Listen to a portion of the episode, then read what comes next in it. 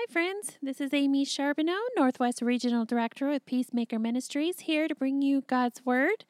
Today we're going to look at Second Chronicles 7 14 and 15. But first, let's pray. Heavenly Father, we thank you for this day that you've given to us. God, we pray that you would uh, help us to live it to the fullest for your glory. Will you open our ears to hear from your word today and open our hearts to receive, God, that we would be transformed by the living word. In Jesus' name, amen.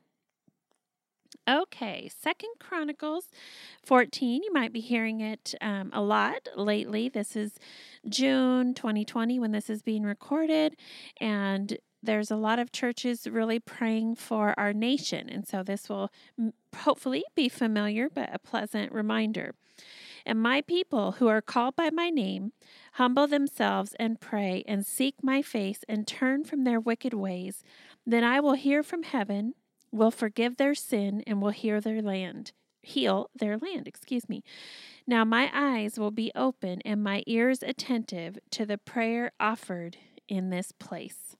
Isn't that amazing?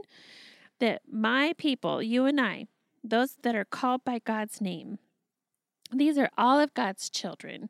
And I know this is Old Testament scripture and it's written to the Hebrew people, but we have been grafted in through Jesus Christ into the beautiful promises and truths of God's word. And it says, if we humble ourselves, do you think about that when you come to prayer that to take a moment to sit and humble yourself.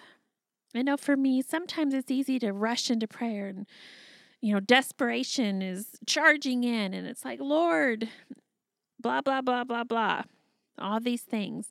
But here, this, this verse seems to kind of uh, compel or maybe even persuade us to think about how we approach the throne of God. It says, uh, humble themselves and pray and seek my face. What are you seeking today? When I go in prayer, sometimes I'm seeking my will. I'm seeking my desire. I'm seeking uh, a fulfillment of my own expectations. And instead, this verse is challenging us to seek God's face.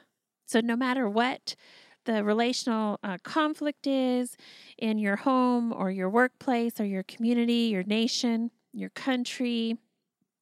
It says, humble ourselves, pray, talk to God, seek his face, and then it says, turn from their wicked ways.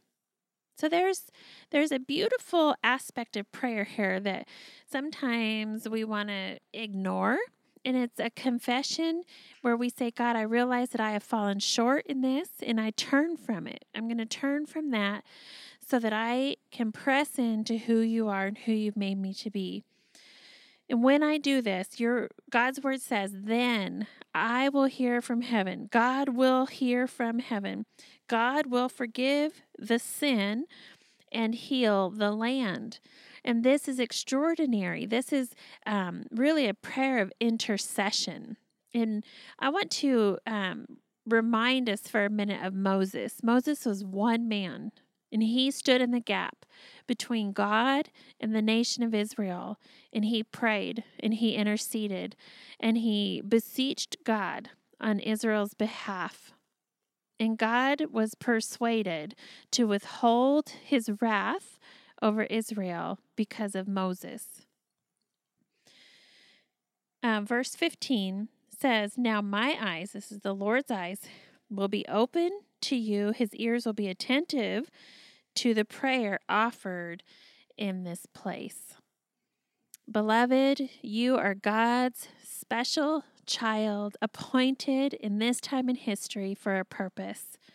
And I want to encourage you today as you humble yourself and pray and seek God's face and turn from your wicked ways, He will hear your prayer and He will heal our land. You are not alone. You are loved and cherished by the King of Kings and the Lord of Lords. Let's pray. God, I thank you for your word. I pray for each of us that you would remind us that collectively, when we humble ourselves and pray and seek your face individually and corporately, wow, Lord, you show up and you heal and you forgive. And God, we just pray today that as we humble ourselves, you will hear our cry, Lord, and you will forgive our sin and you will heal our land. For your glory, may we walk in love today, brother and sister. Amen.